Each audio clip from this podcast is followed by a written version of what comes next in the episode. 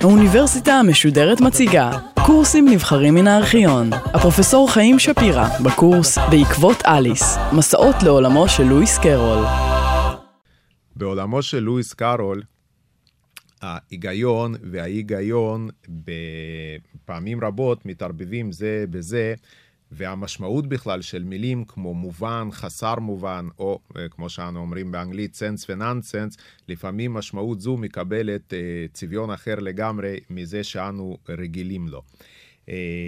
כדי להבין יותר טוב אולי למה זה קורה כך, כדאי אולי לשים לב לפסקה האולי הכי מצוטטת מהספר כולו, שבפסקה זו אליס שואלת באיזה כיוון יש עליה ללכת. ועונה לה החתול מצ'שייר כך, אומר תראי, בכיוון הזה גר הקובואן המטורף, ובכיוון השני ארנביב. את יכולה לבקר את מי שאת רוצה, בלאו הכי שניהם משוגעים. אבל אני לא רוצה ללכת ולהיות בין אנשים משוגעים, עונה אליס. אומר לה החתול, טוב, זה אני כבר לא יכול לעזור, כולנו משוגעים כאן. אני משוגע, את משוגעת, אבל איך אתה יודע שאני משוגעת? שואלת אליס.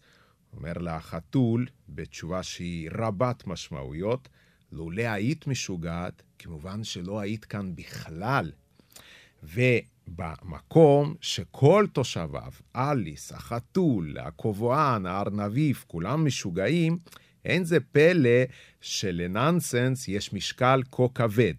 אבל בשיחה זו אני לא רוצה להתרכז בננסנס ככזה, וגם לא בסנס ככזה, כי זה אולי פחות מעניין, כי דברים שיש להם מובן, הם לא כל כך מעניינים. גם דברים שהם חסרי מובן לחלוטין, גם הם אולי לא כל כך מעניינים. האזור שנראה לי הכי הכי מרתק למחקר, זה דווקא אזור הגבול. איפה בדיוק עובר הגבול בין סנס לננסנס? ממתי משהו שהייתה לו משמעות, פתאום הוא מאבד אותה, וזה הופך לשטויות. מה קרה שם? כי דרך חקירה זו, אחד הדברים למשל שאפשר לעשות, זה לבדוק את גבולותיה של השפה. מה ניתן להגיד בשפה, מה לא, מה אנחנו בכל זאת אומרים, למרות שזה לכאורה נונסנס גמור, ובכל זאת יש בזה סנס כלשהו. אני אפתח למשל בדוגמה מאוד מאוד ידועה, שאחרי שאליס לא כל כך uh, זוכרת מי ומה קורה איתה בכלל, אז הזחל מציע לה לצטט שיר שהיא פעם ידעה. למעשה כאן הזחל פשוט בודק את uh, זיכרונה, אם היא עדיין נשארה אליס. ואליס מצטטת את השיר uh, כבר זקנת אבי, מין גרסה כזו של איזה שיר מתקופה ויקטוריאנית מאוד מאוד ידוע, אבל אליס כל הזמן מתבלבלת בשיר. וכשהיא מסיימת את השיר, מסתכל עליה הזחל ואומר לה, וואו, תראי, את ציטטת, ואני מתרגם כאן באופן חופשי לגמרי, את ציטטת את המונולוג של המלט, אבל פשוט לא נכון מההתחלה עד הסוף. הביטוי הזה לא נכון מההתחלה עד הסוף, בחיי יום-יום הוא נראה לנו ביטוי רגיל שאפשר להשתמש בו, יש לו מובן, ברור לחלוטין, אך לא כך העניין. איך יכול להיות שהשיר הזה, כבר זקנת אבי, זה המונולוג של המלט לא נכון מההתחלה עד הסוף? כן, זה יכלתי להגיד במקום זה שהשיר כבר זקנת אבי, זה הפתיחה של אנה קרנינה. פשוט לא נכון מההתחלה עד הסוף. זה גם ספר קהלת לא נכון מההתחלה עד הסוף. או כל יצירת ספרות אחרת, פרט לשיר הספציפי הזה, כבר זקנת אבי. זה אפילו יונתן הקטן. פשוט לא נכון מההתחלה עד הסוף. כיוון שזו נקודה עדינה ולא תמיד ברורה, אני רוצה בכל זאת להסביר את זה. נגיד אם בשיחתנו היום הייתי מודיע שהשיחות הללס מבוטלות, ובמקום זה אני מקריא מונולוגים של שייקספיר. והייתי מקריא אכן את המונולוג של המלט, והייתי עושה טעות אחת. תארתי שכל המאזינים היו מזהים שזה מונולוג של המלט, היו אולי אומרים חבל שמזמינים לרדיו אנשים שטועים במונולוגים שהם מקריאים, אבל אין ספק שהמונולוג היה מזוהה. מה יקרה אם הייתי עושה שבע טעויות? שאם הייתי עושה שבע טעויות, יכול להיות שהתחנה הייתה בסכנת סגירה, אך עדיין אני די בטוח שהשיר היה מזוהה. אומרים, איום ונורא, זה זוועה, אבל עדיין זה המונולוג של המלט. אך, בואו ניקח מקרה קיצוני, נניח, אני כמובן לא יודע כמה מילים יש במונולוג הזה, נניח שיש 528 מילים במונולוג של המלט, ואני עושה גרסה שלי 528 טעויות. אני פשוט מגיע ואומר, קמתי בבוקר, הלכתי למכולת, קניתי יוגורט, הוא לא היה טוב וכולי וכולי וכולי. ומאזינים זועמים מתקשרים לרדיו, אומרים זה היה המונולוג של למלט, לא נכון מההתחלה עד הסוף. אין שום סיכוי כזה. ברגע שאני טועה בכל מילה ומילה, המונולוג הזה הוא פשוט לא ניתן לזיהוי. אז מה בקשר בכלל לביטוי הזה לא נכון מההתחלה עד הסוף? אני למשל אה, מייעץ הרבה פעמים לתלמידים שלי כשהם נמצאים אצל מורים אחרים, כמובן לא אצלי, אם המורה אומר שכל מה שהם עשו זה לא נכון מההתחלה עד הסוף, מיד לשאול אותם את השאלה הכה מתבקשת, אז איך זיהית מה זה? ברגע שאתה מזהה מה זה, הביטוי הלכאורה כה תמים, לא נכון מההתחלה עד הסוף, אה, פתאום מאבד מתמימותו, ואנו רואים אותו באור אחר לגמרי.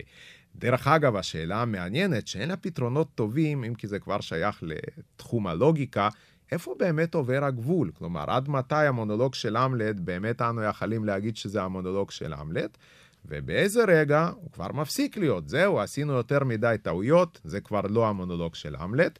אה, זה דרך אגב אה, פשוט גרסה אחרת של פרדוקס הרימה, הידוע עוד אה, מימי יוון העתיקה. דוגמה מאוד מאוד דומה לזה, זה גם כן ביטויים שלואיס קארון מאוד אהב והשתמש בהם בכל יצירותיו, למשל ביטוי כמו שונה ככל האפשר. שוב פעם, בחיי יום-יום, אנחנו לא חושבים שהביטוי הזה הוא חסר מובן או חסר משמעות, משתמשים בו הרבה, שונה ככל האפשר. אבל בואו נחשוב מה אתה יכול לדמיין לעצמך, והאמת היא זה לא כל כך חשוב בכלל על מה אתה חושב, למשל אני רואה עכשיו את השולחן שאני יושב לידו, ואני מנסה לדמיין לעצמי משהו שהוא שונה ככל האפשר מן השולחן הזה. שום דבר לא עולה בדעתי, זה ביטוי שהוא פשוט חסר משמעות לחלוטין. דוגמה נוספת, בפרק השביעי של מבעד למראה, מגיע שליח בריצה, והוא מתנשם ומתנשף עד כדי כך שהוא לא מסוגל להוציא הגה, ורק מנופף בידיו ועושה פרצופים מפחידים ביותר למלך. אתה מפחיד אותי, אומר המלך, אני עומד להתעלף, תן לי סנדוויץ'. המלך זולל בחמדנות את הכריך שהשליח מושיט לו מתוך תיקו, ואז מצווה. עוד אחד. לא נשאר לי כלום חוץ מחציר, אומר השליח, מציץ לתוך התיק. אז שיהיה חציר, אומר המלך בקול רפה. אליס שמחה לגלות שהחציר מחיה את נפשו של המלך במידה רבה. וכאן שימו לב מה אומר המלך. הוא אומר, אין כמו חציר כשאתה מאולף. כן, הוא מעיר לעבר אליס תוך כדי לעיסה. עכשיו, הביטוי הזה אין כמו, ששוב פעם זה אולי אחד הביטויים התמימים ביותר שאנו מכירים, הוא בכלל לא כזה. למה? כי זה כלל לא משנה על מה אתה אומר אין כמו, זה תמיד נכון. אין כמו סדרת הרצאות זו.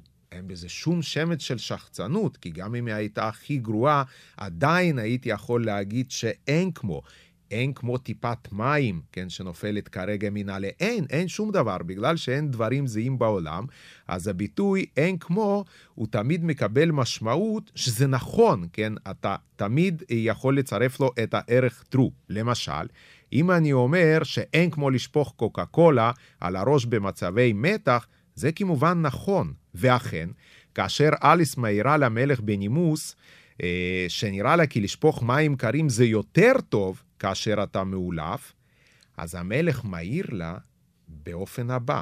אומר, לא אמרתי שאין משהו יותר טוב מלאכול חציר, אמרתי רק שאין כמו. כלומר, המלך, הוא מתייחס לביטוי הזה אין כמו בצורתו המילולית, ואז הוא כמובן נונסנסי לגמרי, כן? אנו, תמיד כשאנו שומעים את הביטוי הזה אין כמו, מבינים את המשמעות האמיתית שלו. דרך אגב, כל הדברים האלה, כמובן, העסיקו גם את ויטגנשטיין, ואין זה מפתיע, כי בין לואיס קארו לבין אה, לודוויג ויטגנשטיין בכלל היה כמעט אה, תיאום אה, טוטאלי של תחומי התעניינות. דוגמה נוספת, למשל, היא דוגמה שאליס והמלך רצים. דרך אגב, יש המון המון ריצות בספר הזה, ספר מאוד מאוד דינמי, אולי בגלל זה גם קל לקרוא אותו ואפשר לקרוא אותו ביום אחד. ואז אליס מבקשת מהמלך, היא אומרת לו כך, תואיל בטובך, תעצור דקה. עונה לה המלך, זה בכלל לא קשור אם אני טוב או לא טוב, אני דווקא מאוד טוב. אני פשוט לא חזק מספיק. יותר קל לעצור רכבת מאשר לעצור דקה. ושוב פעם, יש כאן את הביטוי הזה של תעצור דקה, שאנחנו מבינים לחלוטין מה הוא אומר בשפה של יום-יום, אבל המלך כרגיל מבין את זה אחרת. דרך אגב, יש הרבה תרגומים שהרסו את זה, במיוחד בעברית, ותרגמו את זה תעצור לדקה. ואז פשוט כל העניין שיש בקטע הזה הולך לאיבוד והופך להיות באמת לנונסנסי וחסר מובן לחלוטין. יצירת הנונסנס המפורסמת ביותר באנגלית היא יצירתו של לואיס קארול, ציד הסנארק, כנראה גם יצירת הנונסנס הארוכה ביותר בשפה האנגלית. היא ראתה אור גם בשפה העברית בליווי איורים יפהפיים של דני קרמן. סנארק היא הכלאה בין שתי מילים, מילת מזוודה, כן, portmanteau, כמו שאמפטי דמפטי קורא לה, כלומר מילה שארוזות בה שתי מילים. לא ברור אם קרול התכוון להכלאה בין כריש ונחש, שרק וסנייק, או כריש ושבלול, שרק וסנייל. השאלה הזו כנראה תישאר בלתי פתורה כבר לעולם. אה, בכל מקרה, אה, בציד הסנארק יש משפט נפלא שאומר שם הבונה, מה שאני אומר שלוש פעמים זה נכון. אם אני אגיד את זה עוד פעם, מה שאני אומר שלוש פעמים זה נכון, ואם נחזור על זה פעם שלישית, מה שאני אומר שלוש פעמים זה נכון, אז המשפט בעצמו הופך להיות נכון מתוקף זה שאני אמרתי אותו אכן שלוש פעמים, ולכן זה נכון. לודוויג ויטגינשטיין, שהנה שוב אנחנו פוגשים אותו, חשב שזה אחד המשפטים הכי עצובים שהוא קרא. מה כל כך עצוב במשפט הזה, מה שאומרים שלוש פעמים זה נכון? אז ויטגנשטיין מספר כאן סיפור מאוד מאוד ארוך, שזה חריג נורא מבחינתו, כי מי שמכיר את כתיבתו של ויטגנשטיין, הוא חושב שנים ואומר שתי מילים, והפעם זה הפוך, יש לו ממש סיפור, וויטגנשטיין מספר את הסיפור הבא. הוא מספר שאיש אחד מגיע לקיוסק, רואה שם עיתון, ורואה בעמוד הראשון של העיתון כותרת שהוא לא יכול להאמין בה. אך בכל זאת, הוא כותרת בעיתון. לכן אה, כדאי לתת לזה צ'אנס, ואולי לבדוק את זה באיזו דרך אחרת. הוא קונה עוד עותק של עיתון זה, והוא רואה ששוב פעם, ממש באותו מקום מופיעה אותה הכותרת.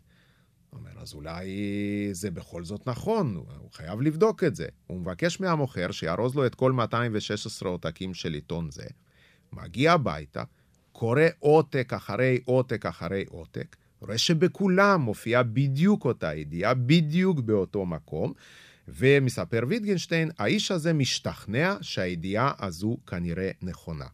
כשאנו שומעים את הסיפור הוויטגנשטייני הזה לראשונה, אז הדבר הראשון שאנחנו חושבים, איזה דבר טיפשי זה, הרי שום בן אדם לא נוהג בצורה הזו, כן, לקרוא עתקים שונים של אותו עיתון פעם אחרי פעם. ויטגנשטיין חושב דבר הפוך לגמרי, והאמת היא שאחרי מחשבת מה, אנחנו כנראה ניאלץ להסכים איתו. מה שוויטגנשטיין חושב, שכולנו חיים בצורה זו. אנחנו שומעים את אותם הדברים פעם אחרי פעם, קוראים למעשה את אותו עותק של העיתון, רק אנו חושבים שזה דברים אחרים. בארץ אולי זה בולט במיוחד אם אני אקריא ידיעה ואני אבקש לנחש מאיזה עיתון יומי היא מופיעה, לא חושב שיש מומחה אחד שיצליח לעשות את זה.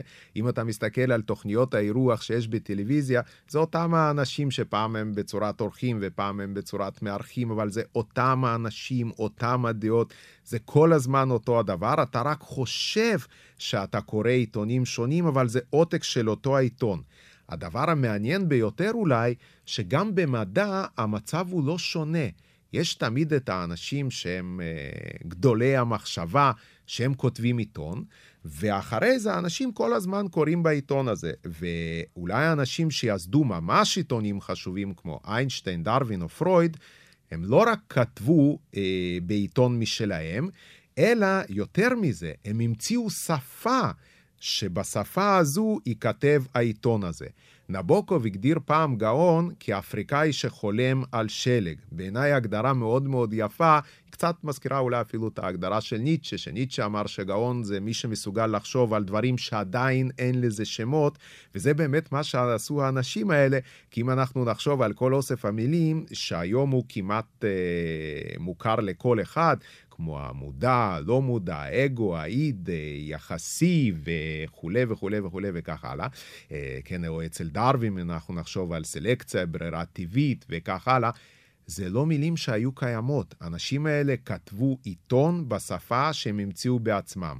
אבל אחרי שהעיתון מתחיל להיות ממוסד, אז כולם קוראים פחות או יותר את אותו העיתון, ודרוש באמת מישהו בעל שיעור קומה כדי לכתוב עיתון אחר. לרוב, מי שרוצה לכתוב עיתון חדש, הוא לא זוכה למחיאות כפיים סוערות. כשאריסטו כתב בעיתון שלו שכדור הארץ נמצא במרכז היקום, האנשים שרצו לחשוב אחרת, לייסד עיתון משלהם, זה לפעמים עלה להם ביוקר. אולי המקרה המפורסם ביותר הוא של ג'ורדנו ברונו, שנשרף בשל דעותיו, הוא עלה על מוקד, כן, בקמפו דה פיורי, בשל הרעיון שלו שאולי אריסטו טעה. זה לא כל כך פשוט לכתוב אה, פסקאות אפילו בעיתון חדש. נקודה נוספת אה, שאני רוצה להעלות אותה, זה שלפעמים לואיס קארול משתמש בעניין הנונסנס כדי להעביר ביקורת, כי ככה היא מוצנעת הרבה יותר, והוא לא היה איש שיגיד אה, את מה שיש לו להגיד באופן גלוי. למשל, כשהוא מספר על מה לומדים בבתי ספר, והוא מדבר על פעולות אה, חשבון, אז אנו שומעים שבבתי ספר לומדים לחבר, לייסר, להשפיל ולצלק. מצד אחד זה שיבוש כמובן של ארבע פעולות החשבון, כן, לחבר, לחסר, להכפיל ולחלק, אבל זה לא משחק מילים מקרי. כלומר, הוא יכל למצוא גם דברים אחרים. אולי הוא בכל זאת רצה להגיד כאן איזה משהו, סוג של ביקורת על בתי ספר המיוחסים שהיו קיימים בתקופה הוויקטוריאנית, שהם באמת אה, נהגו לגרום לייסורים, השפלות וצלקות לתלמידים שלמדו שם, כיוון שלואיס קארול לא שוכח כאן את ההתנסויות הקשות שהיו לו בעצמו בפנימיית הרגבי אה, שהוא למד שם. נקודה קשה שאני רוצה להעלות אותה עכשיו היא שלפעמים לדברים שנראה נונסנס, יש דווקא משמעות מאוד מאוד כבדה בקשר לכל מיני סוגיות מדעיות, אה, בפרט הרבה פעמים זה קורה בלוגיקה. הסיפור שאני רוצה לספר הוא קשור באביר הלבן ובשיר שהוא רוצה לשיר בפני אליס. אני רק רוצה להזכיר שהאביר הלבן זו כנראה אה, דמותו של לואיס קרול בעצמו.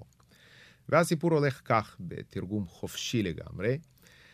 האביר הלבן מנסה להציג את השיר והוא אומר כך: השם של השיר נקרא תפוחים ותמרים. אה, זהו השם של השיר, עונה אליס, מנסה בכלל לגלות איזושהי התעניינות, האמת היא שאין לה. לא, לא הבנת שום דבר, אומר לה האביר. ככה השם של השיר נקרא. השם הוא אבל רוב הזמן את אשתי. אה, אז הייתי צריכה להגיד, ככה השיר נקרא. ניסתה אליס לתקן את עצמה. לא, השיר נקרא ואהבנו כל כך, אבל ככה השיר רק נקרא, את יודעת. אז מהו השיר? שואלת אליס. אה, השיר הוא כמובן גבר הולך לאיבוד. מה שלואיס קארול מספר כאן ידוע בלוגיקה תחת השם של פרדוקס פרגה. ואני כמובן יכול גם להגיד על עצמי, כן, שלמעשה אני לא חיים. ככה השם שלי רק נקרא, אבל השם שלי הוא רג'ינלד, אני מקווה דרך אגב שלא, וכיוון שאפשר לבנות כאן אה, שרשרת אינסופית של השם, של השם נקרא וכך הלאה, ואין לזה סוף, אה, אותו פרגה דרך אגב בעצמו, Uh, התעניין מאוד בפרדוקס הזה שיש כאן. היו אנשים שלא חשבו שיש בזה משהו עמוק, אבל פרגה נפל פעם קורבן לפרדוקס אחר ששלח לו ברטרן ראסל, האיש שקשור ביותר ממובן אחד ליצירות אליס בארץ הפלאות. אה, קודם כל הוא כמובן פשוט מזכיר שתי טיפות מים את הקובען המטורף. מי שמכיר את התמונה של ראסל מעל גיל 70 ומעלה, זה בדיוק הקובען המטורף, אי אפשר לצלם אותו אפילו בצורה יפה יותר. וראסל גם היה אמור להיות אחד האנשים שיכתוב אה, פרשנות לאליס, דבר שהוא בסוף לא עשה.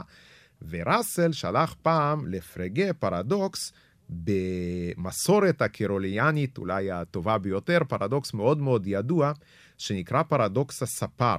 ובפרדוקס הזה מספר ראסל כך, זו דרך אגב הגרסה הפופולרית של פרדוקס זה, שגם אותה המציא ראסל, שיש כפר, שבכפר הזה אה, גר ספר, והספר קבע את החוק הבא. הוא יספר את כל אלה ורק את אלה שאינם מסתפרים בעצמם. עד כאן זה נשמע דבר רגיל לגמרי, אנחנו לא רואים פה שום בעיות.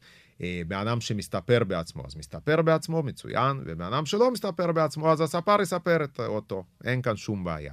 הבעייתיות מתחילה להתעורר ברגע שאנו שואלים מי יספר את הספר.